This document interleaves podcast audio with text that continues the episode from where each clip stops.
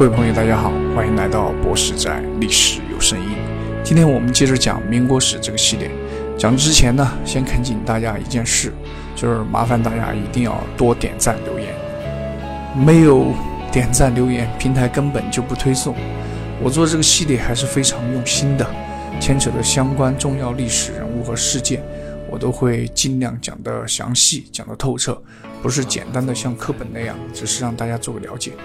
不然，这样的历史事件和历史人物是缺乏饱满性的。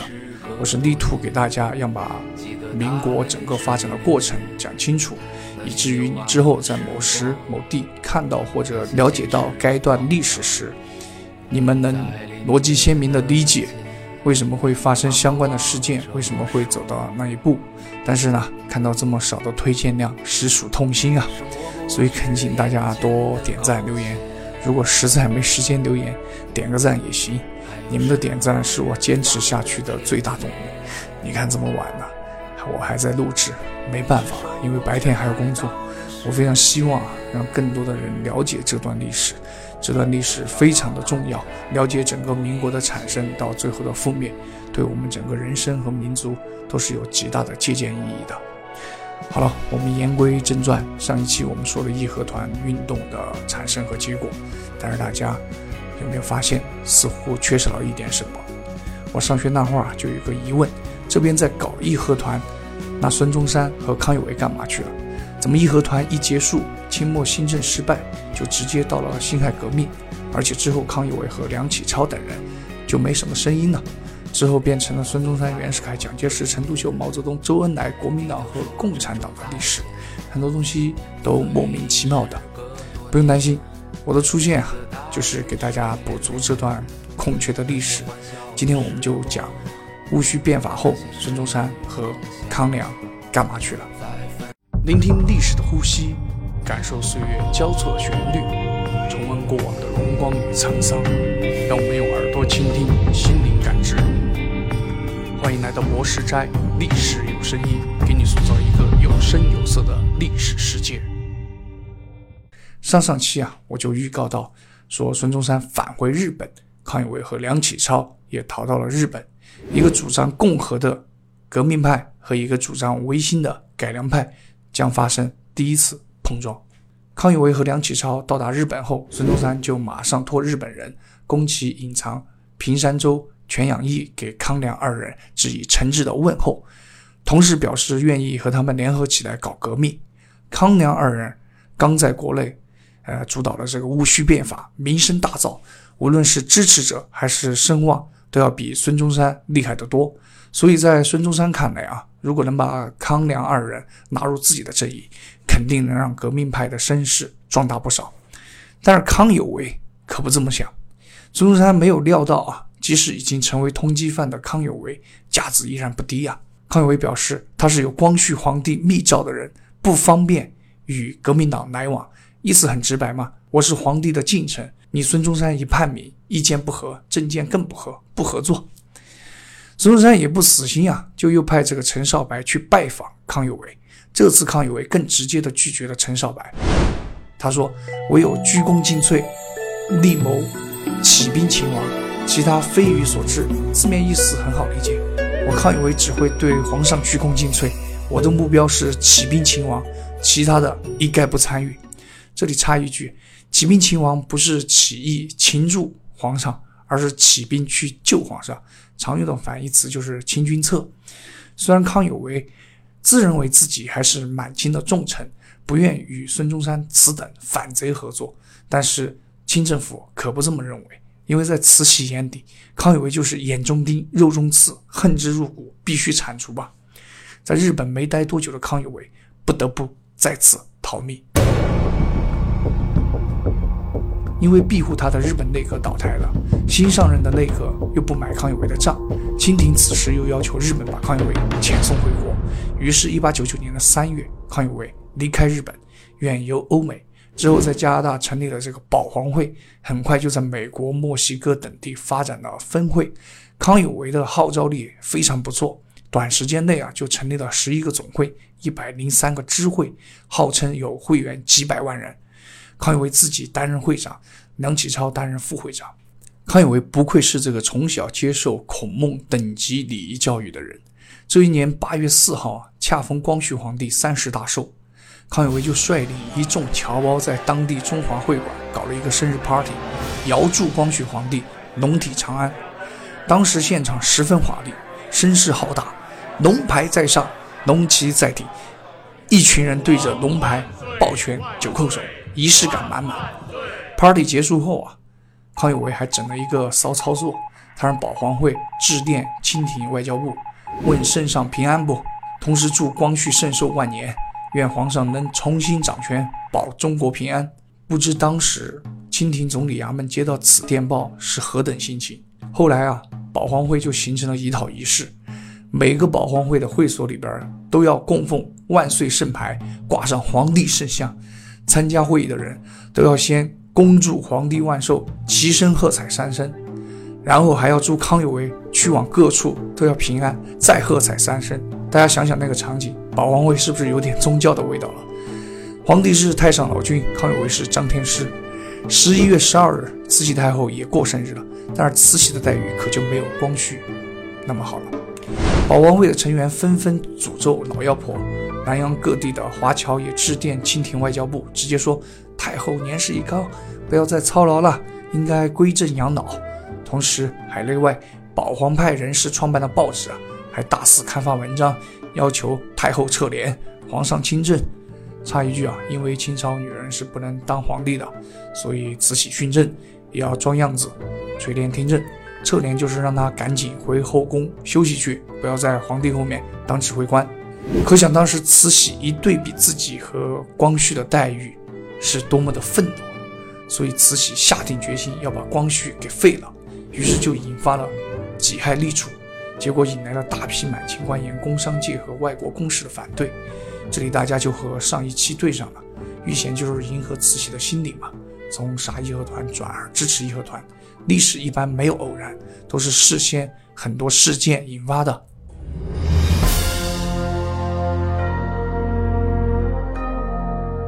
保皇会我们暂且放到这儿，我们先回到日本，继续说革命派和改良派的碰撞。康有为离开日本后啊，改良派的人开始和革命派接触，最洒脱的就是唐才常。此人出生于湖南浏阳，和谭嗣同是同乡。说到这儿，大家可能就已经猜到此人的性格了。唐才常和这个谭嗣同一样，性格比较刚烈。虽然和康有为一样同属于这个改良派，但是他的改良手法不是简简单单的这个温和变法，他要起义维护皇权，属于改良派的激烈分子。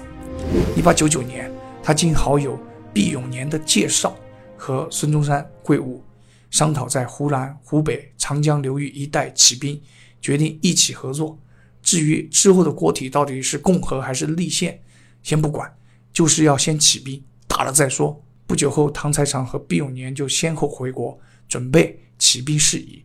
这里再插一句啊，毕永年过去也是改良派的人，与唐才常和谭嗣同关系很好。戊戌变法后，觉得改良无法救中国，东渡日本后就加入了新中会，成了革命派的人。晚清到民国这个时期啊，人物众多，我其实可以略过的。但是呢，这些人都是推动中华发展的意识烈士，我觉得不该忘记他们的名字和事迹，所以我可能会在。稿件中多次插入一些人物的介绍，还请大家多担待。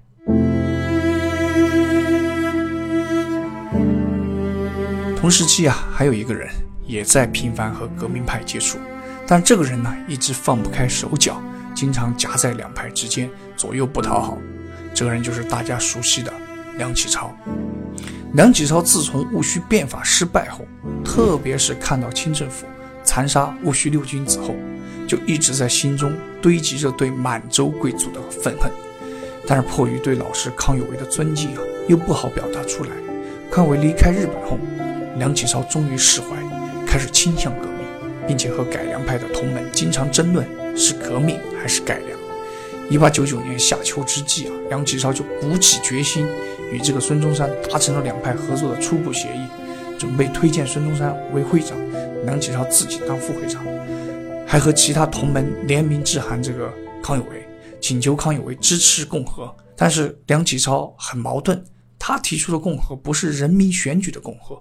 他认为光绪皇帝圣明，民心爱戴，将来可以选光绪当总统。不知道这是不是受康有为的影响，始终放不下对光绪的情怀，还是迫于施恩难报，放不开手脚直接共和。同为康有为学生的徐勤则反对与孙中山合作，并且将梁启超的各种动向啊向康有为秘密汇报，说梁启超已经入了革命派的圈套。康有为见状不妙，立刻就摆出了这个老师的架子，责令梁启超离开日本，去美国参加保皇会的活动。梁启超这个时候还是比较听康有为的话的，他带着孙中山的介绍信就抵达了檀香山。他当时的想法很新颖啊，想把共和和秦王二者统一起来。结果这种思想还真的被很多人给接受了。梁启超不是不想推翻清政府，也不是不赞成共和，他担心革命会造成外敌入侵、社会混乱、形成百姓残杀、社会破坏的场景。名为保皇，实则革命的说法。就很快在檀香山当地吸引了不少华侨，原兴中会的成员几乎全部被拉入了保皇会，还得到了不少捐款。孙中山辛苦这么多年栽下的革命小树还没结果了，就被梁启超重新搞了一个嫁接，关键还是拿着孙中山介绍信去的呀，这必然引起孙中山的不满。不过梁启超也是有点良心的，虽然违背了孙中山的意志。嫁接了一下革命的小树，但是梁启超还不忘抽出时间给两个学生上上课。这两个学生就是孙梅的儿子孙茂，孙中山的儿子孙科。梁启超成了他们的启蒙老师。孙科后来当了国民政府历史上唯一的副主席，虽然不及他父亲孙中山有影响力，但是一生也颇具传奇。之后有机会可以专门讲讲他。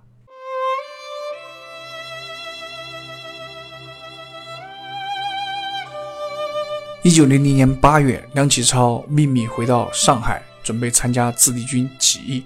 但是刚到上海，就听到唐才常被捕，于是梁启超又赶往新加坡去见康有为。十月啊，又受这个悉尼保皇会的邀请访问澳洲。到了澳洲后啊，梁启超到处发表演说，为保皇会募捐。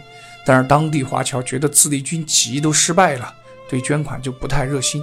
对此，康有为有一套自己的见解。他怀疑可能是梁启超在从中捣鬼，因为梁启超当时太穷了。梁启超得知后啊，对康有为大失所望，同时还非常委屈。这里又要插一段关于自立军起义的小介绍。一九零零年啊，这个自立军起义就是与孙中山合作后的唐才常发起的。当时中华大地正经历义和团运动和八国联军侵华，混乱不堪，朝廷根本顾暇不及。唐才常与革命派达成合作后啊，就回国策划联络各路人士，得到了新中会的支持。康有为和梁启超在海外就负责这个募捐，目的就是推翻慈禧，建立君主立宪的政府。但是最后康有为没有兑现之前承诺的金钱资助，而且唐才常事前联系好的张之洞啊，也临时变卦向清廷表忠心。同时英国也放弃支持起义，促成这个张之洞的独立。结果自立军起义还没全面展开，就被张之洞彻底消灭，导致唐才常等十二位起义领袖在汉口被捕，集体斩首。虽然这次起义失败了，但却是革命派和维新派的第一次武装联盟。起初，维新派把希望寄托在张之洞等满清官僚的身上，但是张之洞临时倒戈，让维新派很多人对清廷的官僚失望透顶。这次起义之前啊，国内的知识分子和海外华侨其实是普遍支持维新派的，毕竟从小接受这个儒家教育嘛，忠君报国时刻刻在脑子里。孙中山在国内搞革命都是悄悄的搞，一八九五年那场广州起义还是借着农学会的名义搞的，不然革命经费都募捐不到。后来失败后还被老百姓骂成贼党。但是自立军起义失败后啊，维新派的人终于开始认清现实。当时的清政府是无法通过革新来改变的，这使得很多维新派的人开始放弃君主立宪，转向投入革命运动。两湖地区的维新派逐渐向革命派靠拢，直接影响了后来的武昌起义。所以说，自立军起义是革命历史的转折点之一。当然，一直自诩为清廷大臣的康有为可不这么认为。康维觉得清廷的代表是光绪，此时清廷的腐朽都是慈禧造成的。慈禧不能代表清廷，他效忠的清廷是光绪的清廷，他坚决反对推翻清廷，依旧顽固的要求保皇。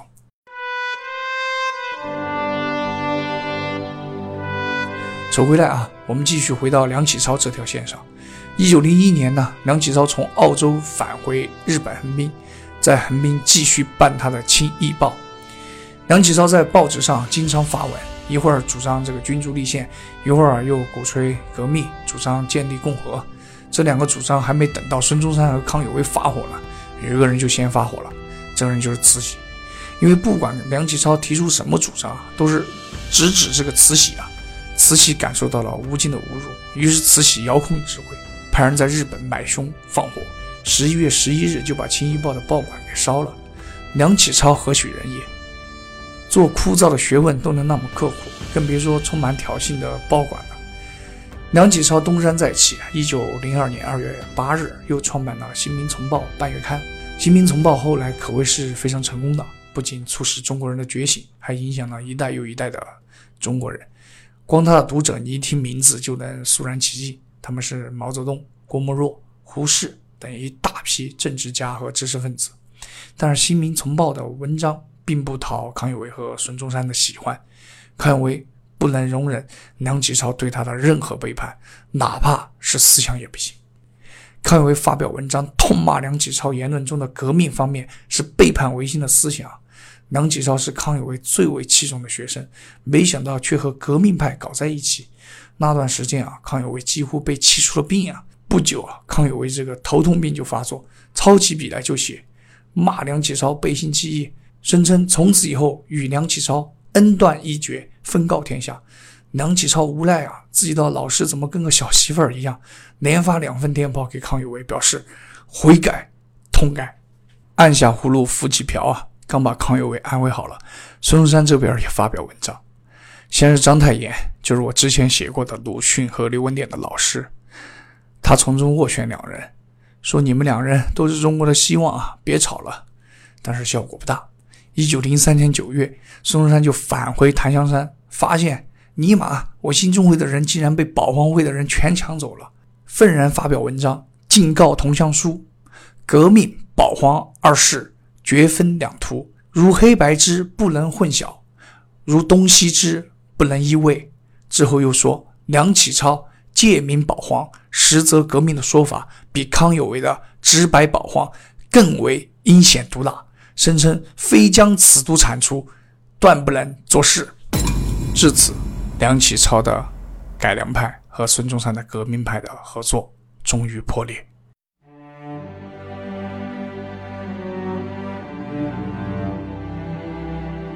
今天这一期啊，到这儿就要结束了。